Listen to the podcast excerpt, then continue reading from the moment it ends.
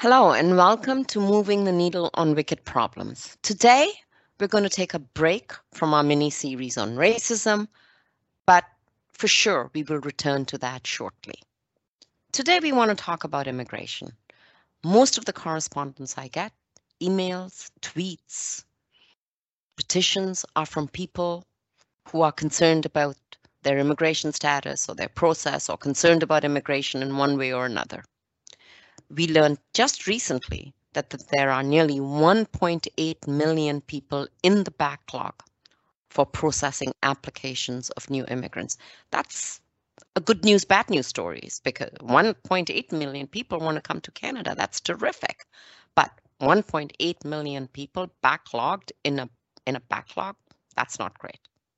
Maybe some of this is because of COVID, but there are likely other reasons as well. You know, people have talked about IRCC not being client focused enough, despite some changes that have been made. Or maybe there are other reasons. Yeah, absolutely, Senator. Um, and you know, we also wanted to talk about you know an issue that is actually very close to your heart. Uh, the pandemic laid bare who the essential workers are in Canada. You know, I'm thinking about caregivers, farm laborers that put their health and safety at risk to look after our loved ones and to put food on our table. Canadians have recognized their contribution, but in many ways, the government hasn't. You know, despite being essential, they're also temporary in the eyes of Canadian immigration. So we wanted to delve into that question about, you know, what immigrants that we need in Canada and what's the best way to bring them here. With that, let's get to the interview.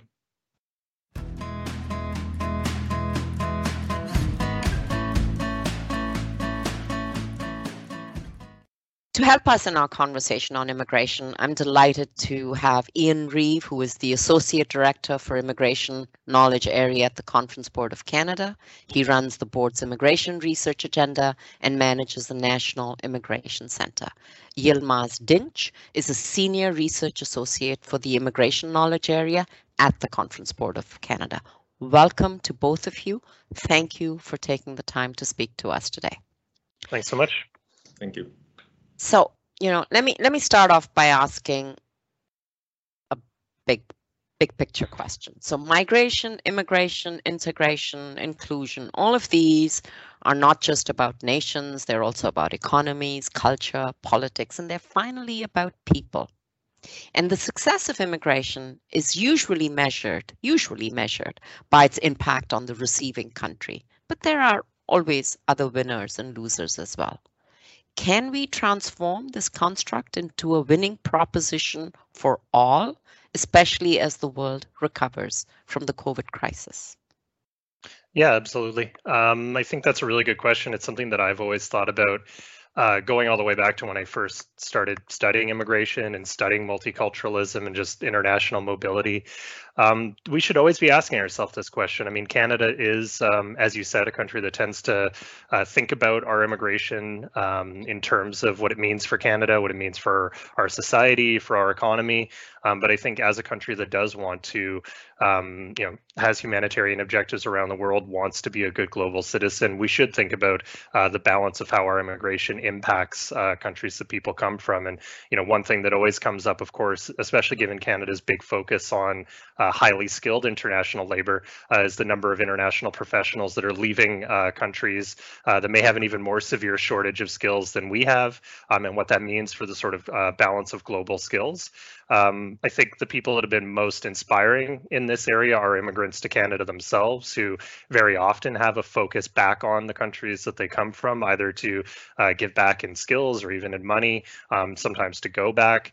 Uh, and I think that's our big advantage if we are going to be successful in, in helping other countries at the same time as, as having a, a positive immigration policy, is really um, giving our immigrants more and more opportunities and encouraging them to connect with uh, the countries that they come from. Um, but I think that a good immigration policy needs to go along with a good sort of global development policy uh, that sees us balance, you know, both our objectives and what we want to see in Canada, um, but also help other countries around the world. Right. Now, it would really be interesting to have uh, sort of, uh, you know, scorecards or indicators of how immigrants are in fact themselves contributing to the global economy by being connected and reshaping the communities they came from in, in some small ways. And I'm not sure that's done as uh, diligently as the work on uh, making immigration a winning proposition for Canada. Maybe it's a time for rebalance, but um, mm-hmm. and and that's definitely something we we I I I that's a really good point. And maybe we need to uh, you know encourage our academics and our analysts to do both. Winning proposition for canada but what about the source country? How can we make it a winning proposition for the source country? Very uh, true.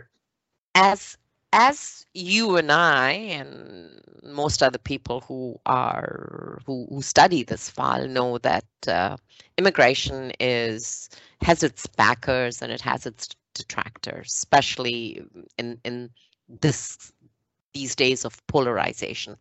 Uh, but when you look at what economists say, uh, you know, many economists have weighed in with criticism that growth of our population and our economy through immigration is is is not in in and of itself a healthy objective for Canada. Instead, we should focus on increasing GDP growth per capita. If we don't do that, we will only bring more people in, but there will be greater inequality. What is your answer to to uh, to this question? Yeah, um, our own research shows that overall there's a lot of positives uh, for the economy with uh, higher immigration levels uh, to Canada. Uh, growing GDP, growing government revenues, um, enhancing the labor market, allowing businesses to grow by letting them, uh, you know, find skilled workers that they might not otherwise have access to, or that our post-secondary and other education system might not be producing at the levels that we need. These are all benefits, uh, but it's true, um, and our own research uh, uh validates this that um, there is, you know, overall a minor net negative impact on GDP per capita uh, uh, if immigration levels are higher and higher. but we don't see that as a product um, inherently of immigration. We see that as a product of inefficiency of integrating immigrants into the labor market. Um, we all know, I think, uh, you know, Statistics Canada has reported for some time that there's a very significant lag um, between uh, how long it takes an immigrant from arrival um, to the point at which they make uh, a living and, and they earn salaries and wages at a level that's commiserate with their skills and education compared to those that are born in Canada. We're talking about uh, 10 or 13 years overall. We're talking about five or six years, even for the highest skilled, most in demand um, uh, skills uh, the newcomers bring. Um, so we think that if we improve uh, the speed at which people are integrated into the labor force and are, are as productive as they can be in using their skills, uh, that benefits Canada uh, because I think it improves the GDP per capita question by making them more productive. But obviously, it's more, um, as importantly, if not more importantly, it's the best outcome for the newcomers who are probably doing more satisfying work and earning um, at a level that, that'll be more satisfying and probably more in line with their objectives. Uh, Yilmaz, anything to add on that piece? I think an important point is while we are trying to address the GDP per capita challenge is looking at you know the employer side what needs to happen for employers to be able to onboard immigrant talent to make sure that immigrants are leveraging their full talent set because that will have positive economic outcomes. And at the same time are we providing the necessary settlement support to the immigrants that we are welcoming? Are can they access the services? Are they eligible are these the services that they need that they, they might be eligible but the services may not be needing their needs. And canada's composition of immigrants is changing as we admit you know immigrants from different countries from different backgrounds. Are the settlement services keeping up? I think as we answer and think about these questions we don't see necessarily increasing gdp and increasing gdp per capita can happen at the same time through making sure that you know we build inclusive workplaces and make sure settlement services are accessible and available yeah, and, and the last thing I'd add is there are just um, there are a lot of other factors. I think you probably significantly more important factors outside of immigration that impact equality, that impact because GDP per capita isn't necessarily a measure of equality, right? GDP per capita could go uh, up and inequality could still grow um, if more and more of that wealth is concentrated higher up, um, and and you know people in working class jobs may have have access to less of that. So I think there's a lot of other factors, uh, more important factors that impact exactly how um, equality is felt on the ground by by most people that that live and work in Canada, regardless of whether they're born in Canada or immigrants. You know, we, we we just had an election, and and you know most of the major parties, if all of the major parties, uh, you know, had in their platforms pro-immigrant sort of policies and ideas. Uh, I think there's, in general, relatively a consensus, you know, politically at this point that you know immigration is good for the country, that it will, you know, deal with various issues that we have, uh, labor shortages, etc. But how do we maintain that? Positive outlook on immigration, not only in political circles. We could, you know, you, you can touch on that if you like, uh, but I'm thinking more about the hearts and minds of Canadians, where they are continue to be su- supportive of immigration. Uh, you know, what do we have to do to to keep that level of support, you know, strong and stable? Yeah, um, I think right off the bat, I would I, I don't focus as much on the on convincing politicians because I think that the political side follows the public. I think that if there were big cleavages uh, that the parties could uh, could could prey on um, that were more insecure about immigration or more critical of immigration, then they would go there. Um, if the population remains very well disposed towards immigration and and mostly believe that immigration is a positive force for Canadian society and economy, then the parties will will follow them. So that's where I'm most interested. I'm most interested, kind of where you focused, Paul, on on how do we maintain the sort of strong public support that I think is like internationally pretty important and pretty distinct. Uh, within Canada. And I think it's uh, continuing to succeed. Uh, Canada's policies have, have been a big reason why support for immigration has been so high for so long. And it's because we have a program that I think has had a balance, maybe not always a perfect balance, but certainly a strong balance between focusing on those that can come and contribute uh, economically and, and fill skill gaps and, and succeed on that side of things, but then also um, a strong humanitarian side that focuses on other rationales and other justifications for inviting people to come to Canada. Um, it's this diversity of goals. It's the fact that you see um, immigrants from all over the world at all levels of Canadian society and economy and in every type of job um, that's pretty distinct from what's happened in some countries in Europe where a lot of immigration focused on filling skill gaps at the lowest level and created a sort of stratified society where immigrants filled work that people that were born in those countries maybe didn't want to do. Canada hasn't followed that path. I think continuing to um, do as we've done will go a long way. Um, but you know, if we're going to be more ambitious and welcome more and more people, uh, we may need to continue to be more creative. Um, I'd, I'd, love to hear what other anyone else has to say about that. Um, I think it's really important. Like immigration is critical in terms of supporting the programs and services available to Canadians, investments in schools, investments in healthcare. Um, but sometimes it's hard for everyday Canadian to relate to the economic potential of immigration in their daily lives. So I think demonstrating that impact, the positive impact on people's lives, on people's jobs, on people's access to healthcare, um, you know, our recent report on the role of immigrants in essential work has shown that there are many immigrants working in healthcare, which makes it easier for all Canadians, immigrants or not, to access healthcare services. And demonstrating that impact, make that people are aware that they benefit from immigration on a day-to-day -day basis, I think will come a long way. Oh, one thing, and I think Sorry, go ahead, Ian. Just the last thing I'd add is there is going to be a really interesting uh, sort of arena where this where this is going to be a really important conversation in the next couple decades, and that's in smaller communities in Canada. Mm-hmm. You know, we're seeing more and more emphasis from governments uh, at the federal and provincial level, um, as well as from uh, employers and, and even from immigrants themselves to disperse immigrants uh, outside of just our bigger cities at an increasing level to try to encourage immigrants to consider um, smaller cities or, or, or even rural and and and um, small communities uh, that's where it's going to be very interesting. These are communities that haven't had as many immigrants um, living, uh, uh, you know, within their within their areas and, and working with them and living in their communities um, over the past several years. So that's going to be the the interesting place. I think that there's a huge opportunity for communities to benefit from this, to grow, to become more diverse, to be um, really successful economically. Um, but we, we shouldn't pretend that that's not going to be a sort of different type of challenge and, and uh, um, a different uh, sort of uh, pattern of immigration than we've seen in Canada over the last you know 50, 60 years. You were actually reading my mind. I was going right there uh, uh, with that, and I, you know, I think uh, before I get to my next question, I think I think that's where a big challenge is. It doesn't seem to me that that we are prepared for that real sort of distribution of immigrants across the country. I know there's like pilot projects and things like that that are going on, but the you know an actual strategy seems to be a little bit far off, and we can you know sort of get into that in a, a little bit. But you know, so I'm I'm wondering though, like, you know, we obviously are somewhat coming out of the pandemic. You know, who knows what wave we're in now? You know, we have vaccines, that sort of thing. Uh, you know, the pandemic closed borders, obviously.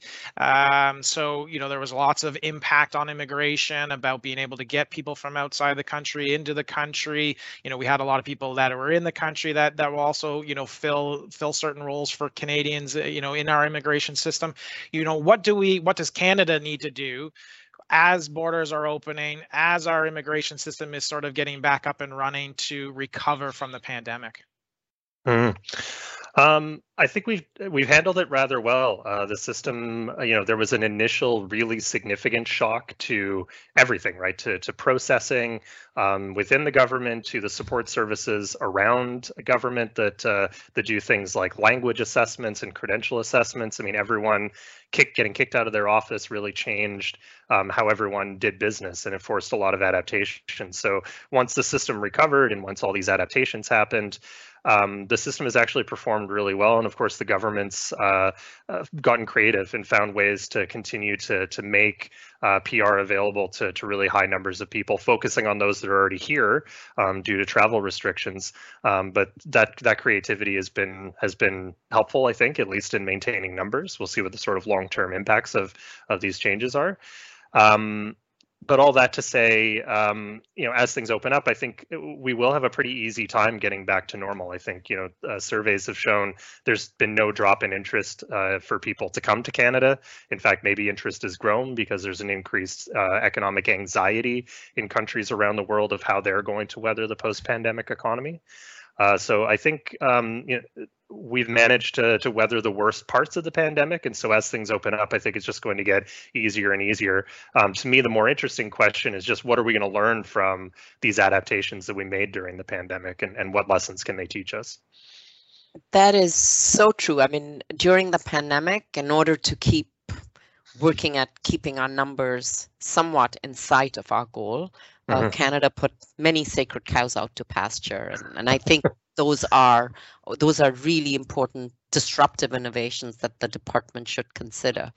Yep. But there's still a massive backlog. In my introduction to this uh, podcast, I noted there are 1.8 million people apparently in all kinds of streams backlogged, and I cannot open my Twitter feed or my email every day without getting, you know, many of these you know help me. Haven't been haven't seen my husband for so many years.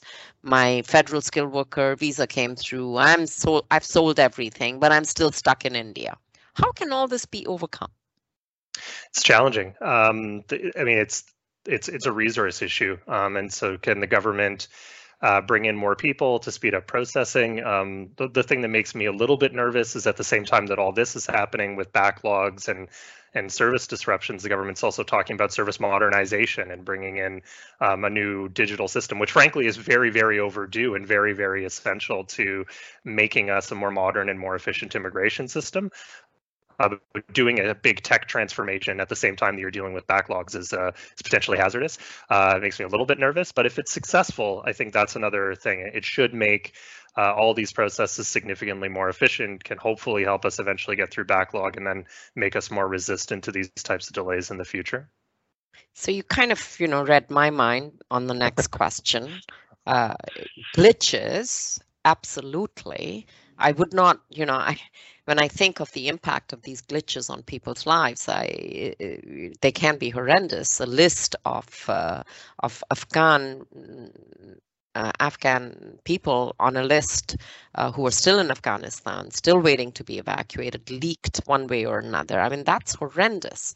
Um, and there have also been concerns about the application of AI to to uh, to to files, and you and I have both read uh, that the AI is either discriminatory or refusing applicants uh, for for no apparent reason.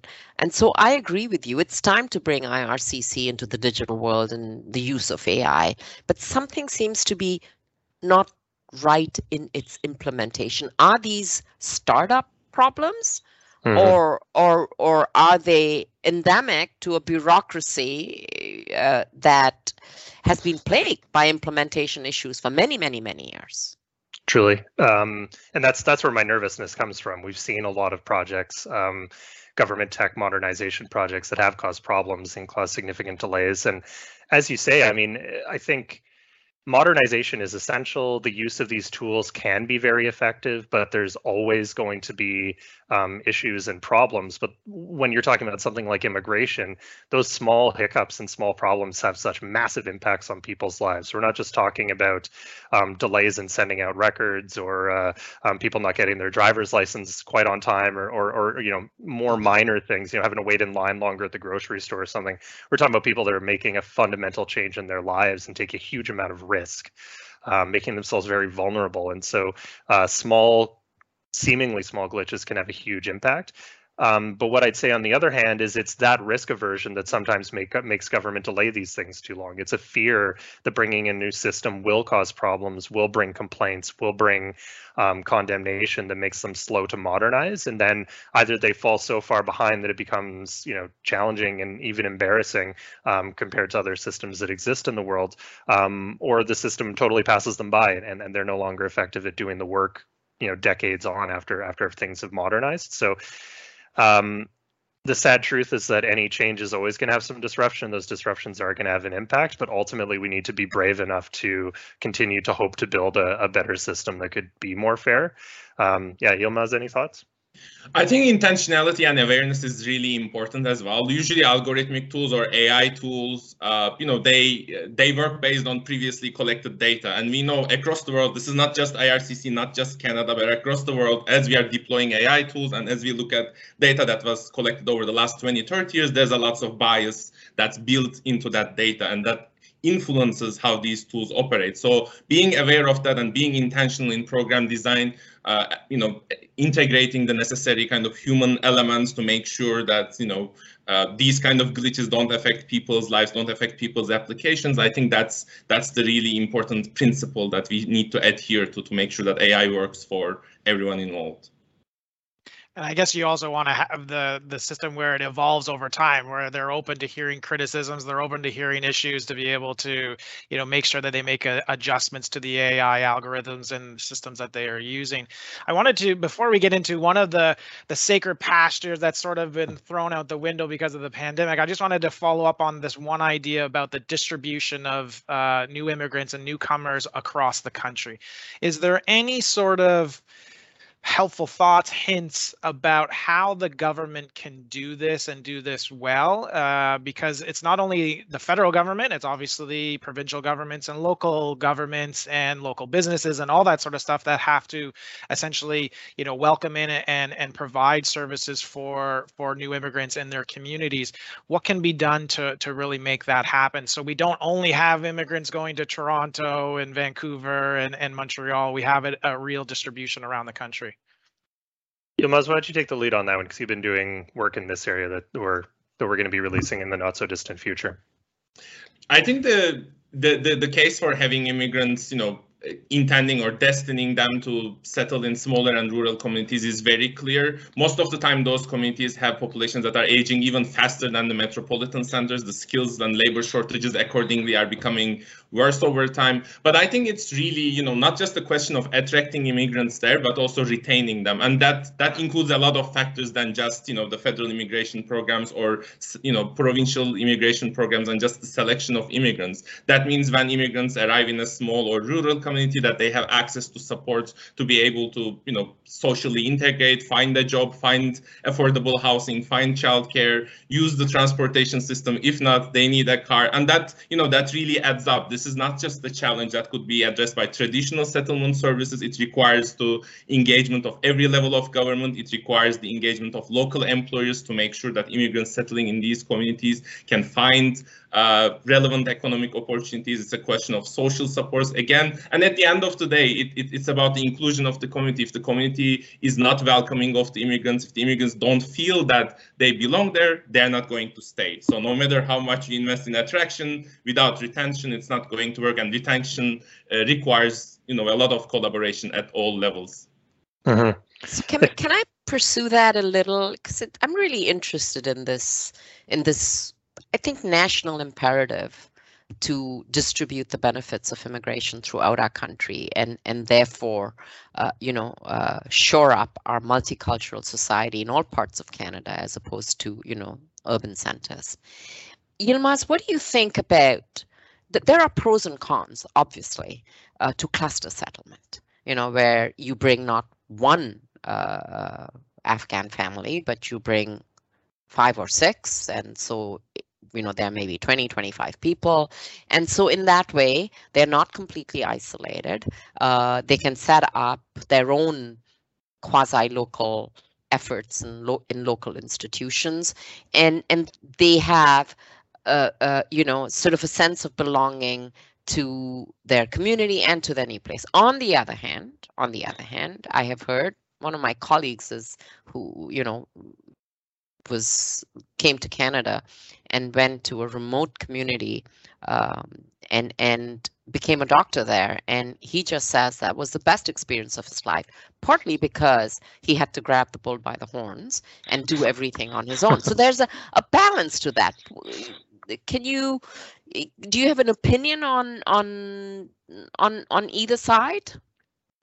I think um having a community definitely eases the transition process initially like when families land they can turn to each other for uh, support, whether you know it's trying to build a social life or looking for a job. I think that initial support will be really important. There will always be immigrants who are on their own who navigate the process. I'm an immigrant myself. I mean, I didn't settle in small communities, but I had to do everything myself because I didn't know anybody. And there are lots of immigrants, and I think they will also be able to succeed in small and rural communities. But the question is really when they are interacting, you know, when they have a job and when they're interacting with employees in their company with their colleagues or when they want to spend their evening outside and when, when they go out the, the people that they interact with do they feel that they are connected? Do they feel that they belong to the community? I think there are multiple ways to achieve it. There is no one set way uh, to do that and individual preferences also uh, play a role. But i think community buy-in, engaging employers, engaging the local governments, you know, non-profit organizations, that is really, really important to make sure that the process works for all. The level of turning to those supports will differ across uh, immigrants, but I think having those in place overall is very important for success of regionalization. Yeah. The the only thing I'd add is um, what Yilmaz points to is the necessity to bring really all the most important people in a community together and to have a real consensus about the importance of, of welcoming and retaining immigrants. And we're talking about the traditional players of settlement services and community services but and governments but we're talking about the employers we're talking about community associations or or clubs or whatever that have nothing to do with immigration um, but are willing to be part of that consensus and lend a hand um, I think what we've seen so far is the communities that have that can be successful, both at attracting and retaining people, and communities that don't might struggle a bit more. And so I don't think that there should be any harm in saying, um, let's throw our support behind the communities that have reached that consensus and are, and are willing to to work uh, together and swim in the same and you know row in the same direction on attracting and retaining people. And others just might take more time to come around. There might be some people in those communities uh, that want to see this, and others that are uncertain or more resistant, and it might take time. But I think the more success stories we have, the more communities will will see an opportunity to to to you know have similar successes there. So um, we're not starting totally from zero. We already have some good successful examples in small communities across the country. Um, let's learn from those and continue to, to promote those that are willing to take those steps and and not push communities that aren't really there yet. Um, not everyone has to has to do this. We don't want to send people into situations um, or to encourage them to go into situations where they're going to face serious hardship or struggle when there's other options um, in places all across the country yeah, I think I think one of the ones that that jumps out to me is you know in Antigonish, Nova Scotia, with Peace mm-hmm. by Chocolate, you know Syrian yep. refugees coming in and you know creating a, a, great company there, and and you know and then it's really taken off all across Canada. So they were welcomed in Antigonish, but then it's taken across Canada. You know, yep. one of the things that I wanted to focus in on. Uh, and and you the conference board Yilmaz you just you you've just published a study on this is that one of the sacred cows that you know I think that that that has been in the immigration system for a long time and we've talked about this to a certain degree already is is this focus on high skilled immigrants. That's you know that's generally where you know the path to permanent residency sort of exists And then when we deal with lower skilled, uh, so-called lower skilled, because I don't think they're lower skilled, but lower skilled, uh, you know, they're more on a temporary sort of uh, visa or whatever, and they're often even just temporary foreign workers as well, in the sense of you know working on farms and and you know uh, in our homes as caregivers, etc. You know, but we realized during the pandemic that in fact, they're not the low skilled, they're actually the essential skilled workers that we need. So, you know, what what how should we be thinking about essential workers and, you know, about the workers that we actually need in Canada? Um, that's a great question. I think what we have seen during the pandemic is an economy has to be resilient. And the way we have leveraged immigration so far in Canada was through prioritizing highly educated, highly skilled immigrants. And they do bring important economic benefits. We still need, you know, high-tech talent, people working in finance and IT. But what we have also seen through the pandemic is there's a critical part of the economy that requires a diverse uh, skill set, not necessarily low and high, but different skills, skills that may not necessarily be tied to qualifications obtained in schools. And an economy cannot be resilient and cannot really uh, embrace a shock like the pandemic or tackle a shock like the pandemic while there are vast labor shortages in uh, occupations that are deemed as essential. In there are jobs that the domestic workforce is not interested in or are not attracted to. And then what happens is these jobs uh, are taken by people who are either overqualified, shouldn't be in that job in the first place, who are mostly newcomers, or temporary workers who oftentimes face uh, vulnerabilities around visa status or vulnerabilities around precarious work. So I think what, what what's really going to happen going forward is the countries across the world and Canada need to think about how do we ensure that you know we find the right skills for the essential jobs how do we compensate and provide career mobility to essential workers so these are jobs that are attractive to uh, everyone and that we have the necessary immigration systems in place to welcome immigrants from all skill level and qualifications because that's really what an economy needs to be able to resilient and to prepare for uh, future shocks. Mm -hmm. I was wondering, uh, there's, a, I'm curious on your your perspective on this because I don't think I've actually read this, and this is, you know, some have, uh, you know, on the temporary foreign worker sort of side of things, some have argued that it should be essentially permanent resident status upon arrival in Canada. Uh, the senator has has done a motion in the Senate talking about having you know pathways to permanency for temporary workers. Where does the conference board, or where do you, I guess, individually at the very least, maybe not just the conference board stance, uh, where do you sort of see that sort of TR to PR situation, and and should we create more pathways to permanency for temporary workers? Yeah. Uh, I will start with individually and I will leave the conference board position to Ian. Smart.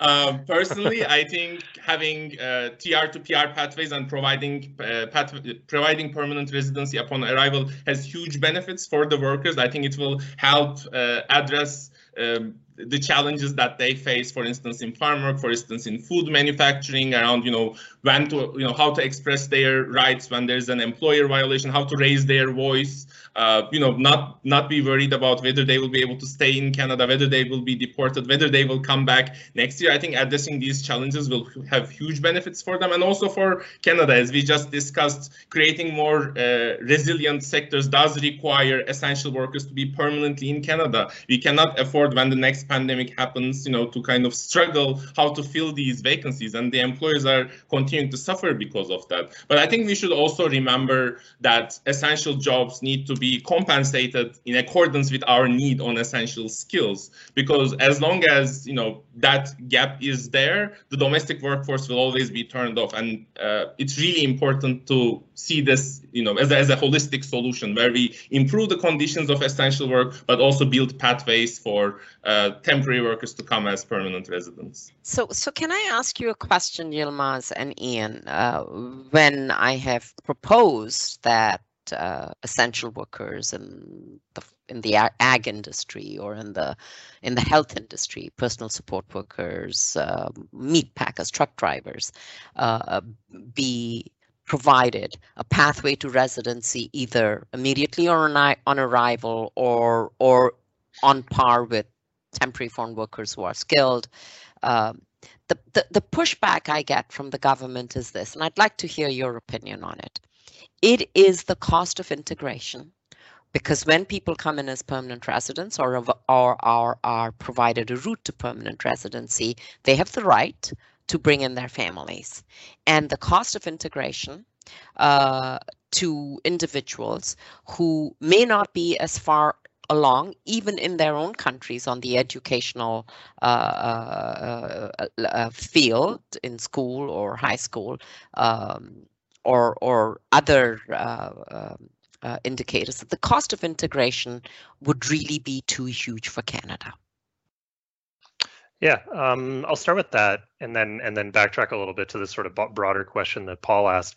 Um, so the reason that we have the the sort of main economic system that we have now that doesn't focus on specific job areas, that focuses purely on social capital, is because through you know broad kind of long-term economic research, we've learned that these factors that people are given points for are the factors that sort of lead to long-term resilience within the Canadian economy. So, education, language skill, age, um, experience in Canada, these are the things that tend to align with um, long-term economic success. Even if there's an initial uh, blip during the the settlement and adjustment period, long-term people tend to perform.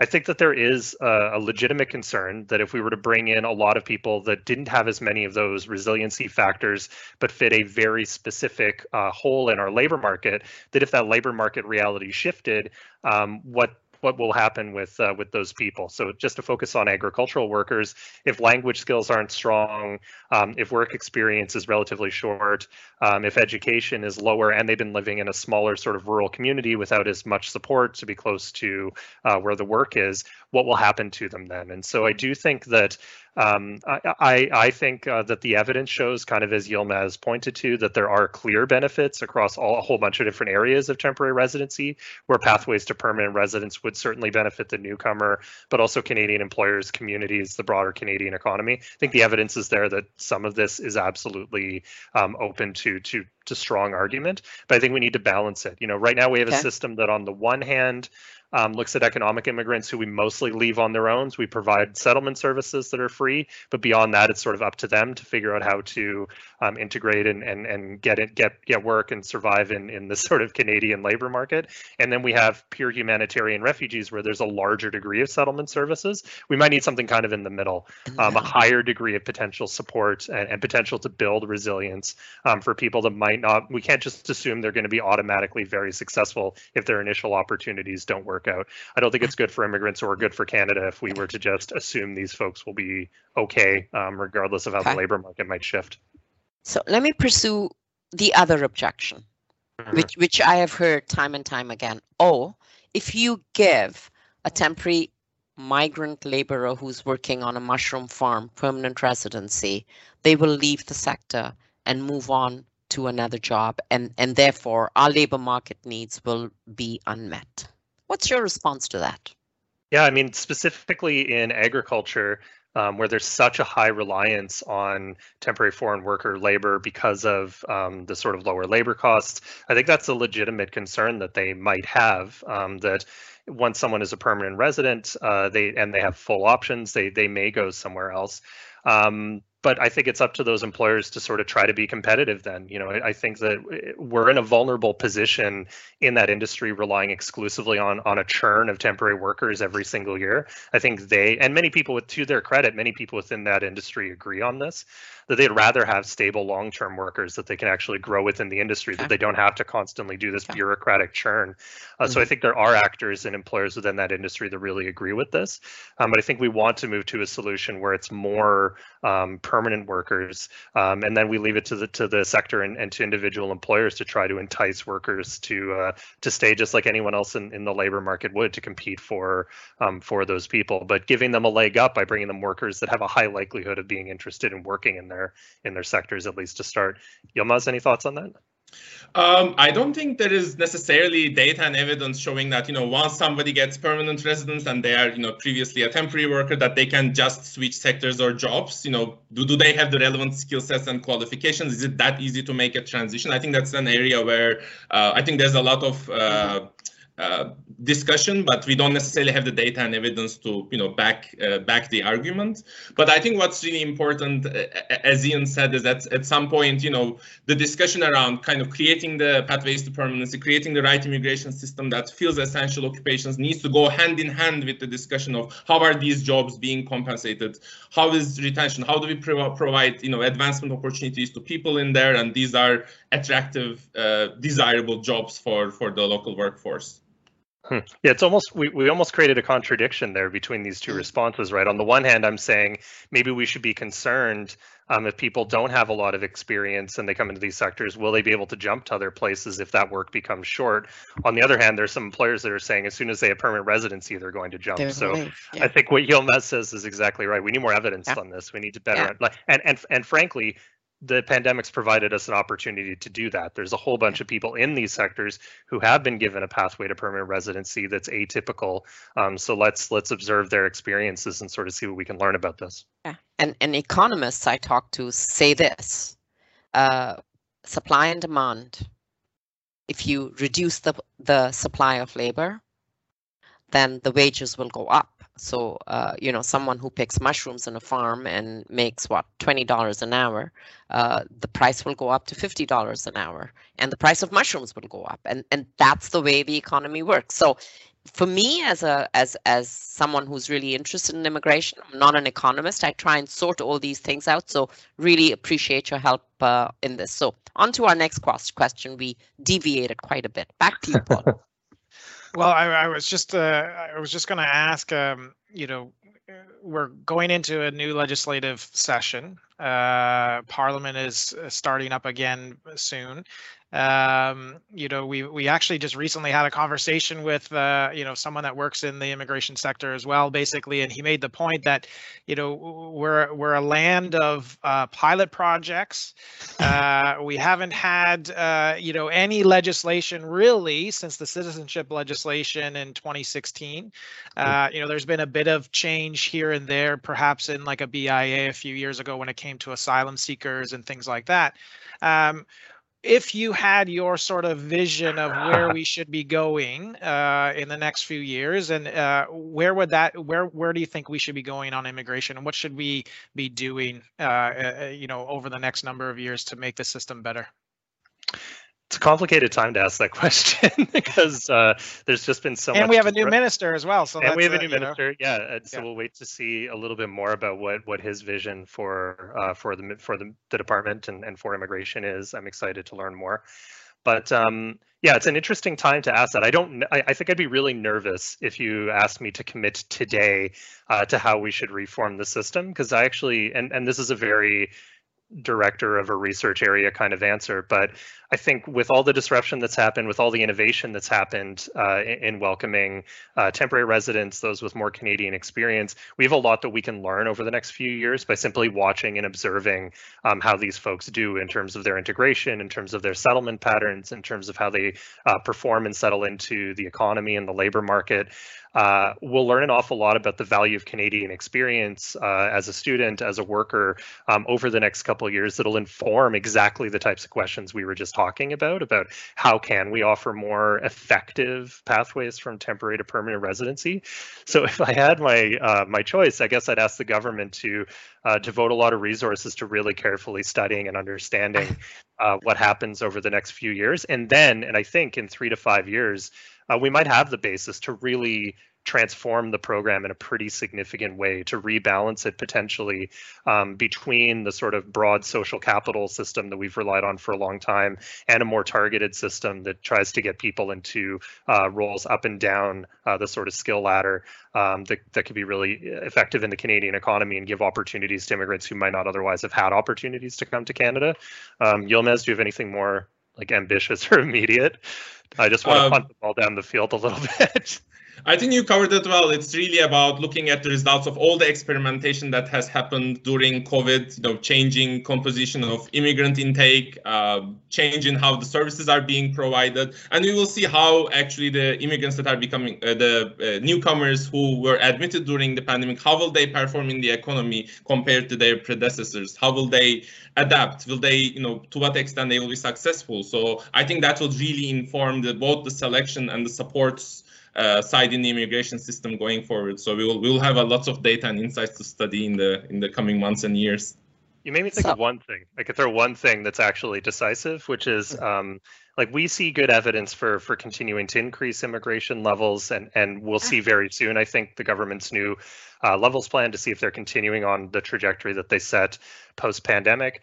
Uh, but settlement service funding hasn't kept up with that. Um, settlement service funding uh, hasn't sort of grown as the sort of levels targets has grown. So I guess if I had one thing, I would say uh, we, we can't let that too fall far too fall fall too far uh, behind. We want to make sure that settlement services are are well resourced, especially if we're going to be introducing more diversity of skills, experience, education into um, in, into the, into the into society and into the labor market. True. So, you know, I'm an immigration junkie, as I think uh, you both are as well. So we could carry on forever. Uh, but I have one uh, question before we get to the final one, and it is this. Let's talk about international students for a bit. Uh, low hanging fruit for Canada. Uh, they've studied in Canada, they speak the language, they've got degrees, credentials won't be an issue. But recently, we've seen really disturbing uh, uh, media reports on how that international student stream has elements of abuse uh, that do not speak to our uh, either to our advantage, our reputation, or to the lives of the people who are impacted. So if there is a change to be made, since we're talking about changes, what do you think should be done to keep our flow of international students strong because we need them, but also to leach out this abuse that is apparently prevalent in many parts of the system? Yeah, um, th- that's a fantastic question and one that we're very, very focused on. We're actually hoping uh, we have one project starting right now uh, that's underway that's looking at the degree to which international students utilize uh, the different pathways that are available across the system to become permanent residents. Uh, so um, we're, we're going to learn a little bit just a basic information through that, but our long-term interest really isn't exactly this question. You know, what's going on with uh, the growth in international students? What are the objectives of students coming into the system? Who are the um, the different organizations and players in the system that are influencing things? And and what the problem is we have a coordination problem right you know we the uh, international students aren't chosen by governments they're chosen by post-secondary institutions yeah. and post-secondary institutions aren't choosing students with an immigration objective in mind they aren't even always necessarily choosing them with the purest of pedagogical uh, uh explanations in mind. This is a this is an economic question um, for them. It's a balance book question. Um, you know as provinces have put less and less money into post-secondary institutions but ask them to do more and more international students and un, and sort of unregulated international student tuition has been one of the only places where institutions can consistently grow their revenue. So they're operating with a set of incentives where the only way they can grow financially, really, for the most part. Um, and the, the only lever that they have really strong control over is international student recruitment. Um, provinces don't want to invest more or haven't really wanted to invest more in post secondary, so they've been kind of hands off about that question. And the federal government has just continued to issue visas without really any attempt to to coordinate or limit. And uh, as a result, the, the system isn't this isn't an immigration policy per se anymore. It's, it's really a post secondary um, uh, finance and, and recruitment uh, policy. And as a result, um, you know, at the very highest level um, in our best you know institutions uh, the the sort of overall trend is bringing in brilliant young people um, who get good education and some of whom hopefully choose to stay in Canada if they want to um, that seems to be working okay. But in other institutions people are coming here not because they necessarily want to study in Canada or not because they necessarily want a Canadian credential just because they see going through the institution as a pathway to citizenship. Um, and that's no one is really getting the thing that they want in that situation. So I think, you know, if I could change things, we need a more coordinated system. We need a slightly more honest system about the objectives of the different players. Um, but it's a really hard nut to crack because institutions are genuinely strapped for um, for funding uh, to accomplish the goals that are being put on them by governments. And, and, it's it's challenging to see what we could replace that with besides just tons more government funding, um, which obviously isn't uh, in, in great supply right now. Well, I certainly will look forward to that report. I have my own opinions on on what the government must do because, uh, you know, this is a key advantage that Canada has, and we should not uh, it without paying attention to the issues on the edges. But yeah. I, I have a feeling, Paul, that uh, we can carry on this conversation forever, but we actually need to ask a last question. Is that okay? What do you think? Do we still Absolutely, have time to ask Ask yeah, the last one, question. One last question. One last question. Okay. Well, I, I, I think I think it's one of the, and I'll go back to one of the things that you said, Ian. I think uh, right at the outset is that you're noticing uh, so far that, uh, and well, I guess even maybe the backlog of you know 1.8 million sort of suggests that uh, you know that people still want to come to Canada. Uh, but the question is, uh, uh, the last question, I guess, is you know how do we re- remain competitive? How does Canada remain competitive in still attracting newcomers to Canada, and and at the higher and higher levels that we're trying to do uh, now with the uh, you know with the the you know levers that we're trying to bring into Canada. So what can we do to remain competitive there? Um, a lot of what we've already been doing, um, you know, having a system that is open, that is stable, um, that has, you know, a clear positive orientation towards immigration, and that that's known internationally. Um, the things that hurt our competitiveness are things like gigantic backlogs, operational issues, um, reputational questions, uh, whether it's with international students or people not, um, you know, having their sort of economic and, and settlement ambitions realized once they come to Canada. We need to keep working on those things in order to be competitive. But there's a lot that we already do right, and, and that is borne out in, um, in in the popularity of Canada as a destination. Um, when we get into the more nitty gritty of specific skills or specific industries, uh, that that becomes a bit more interesting and complex and involves employers and governments and combined efforts. But uh, overall, it's it's having a stable, well-run system that projects to people that this is a place that immigrants can come and be successful and welcomed and, and part of the fabric of, of Canada. Um, Yilmaz? Yeah, uh, I completely agree with Ian. I think when immigrants have positive settlement experiences that they enhance Canada's reputation abroad through word of mouth, through what how they share their experience. More people are interested to come. So ensuring that you know building on what we already do well and kind of building on that, addressing uh, issues like underemployment, unemployment, providing better economic pathways to all immigrant groups, regardless of the background, leveraging their skill sets, I think will help in terms of attractiveness. And perhaps it's also, you know, kind of thinking about how immigration relates to other policy areas. For instance, creating a conducive business environment may attract immigrant entrepreneurs, top tech talent. And as, as we said, you know, throughout uh, the discussion, we need immigrants with all skill sets and all resources. So I think the policy side should match that within immigration and in other policy areas. And just quickly, Senator, before you wrap up, I just this isn't a, a, question; it's more of a comment. We have heard as well that that immigration needs to become more client focused. You know, immigrants are people; they seem to have a difficult time navigating the system more thought there in my opinion needs to be done because it you know we get as the senator said we get so many letters emails everything about where is this where is that i haven't heard this. It's got to become a more client focused sort of situation. Sorry senator uh, wrap it up there lots and lots of good thoughts. Thank you, Ian and Yilmaz, for joining us today. Uh, and when your study on international students is, is published, I'm hoping you will come back and talk to us again about it. That is a personal interest of mine and, and one I think that speaks to our ambitions uh, in many, many ways. To our listeners, be sure to check out our other episodes and subscribe, subscribe to the podcast we welcome your suggestions and topics of speakers for future episodes, and we will continue in this way to move the needle as we examine some of our most wicked problems and going ahead. Thank you all.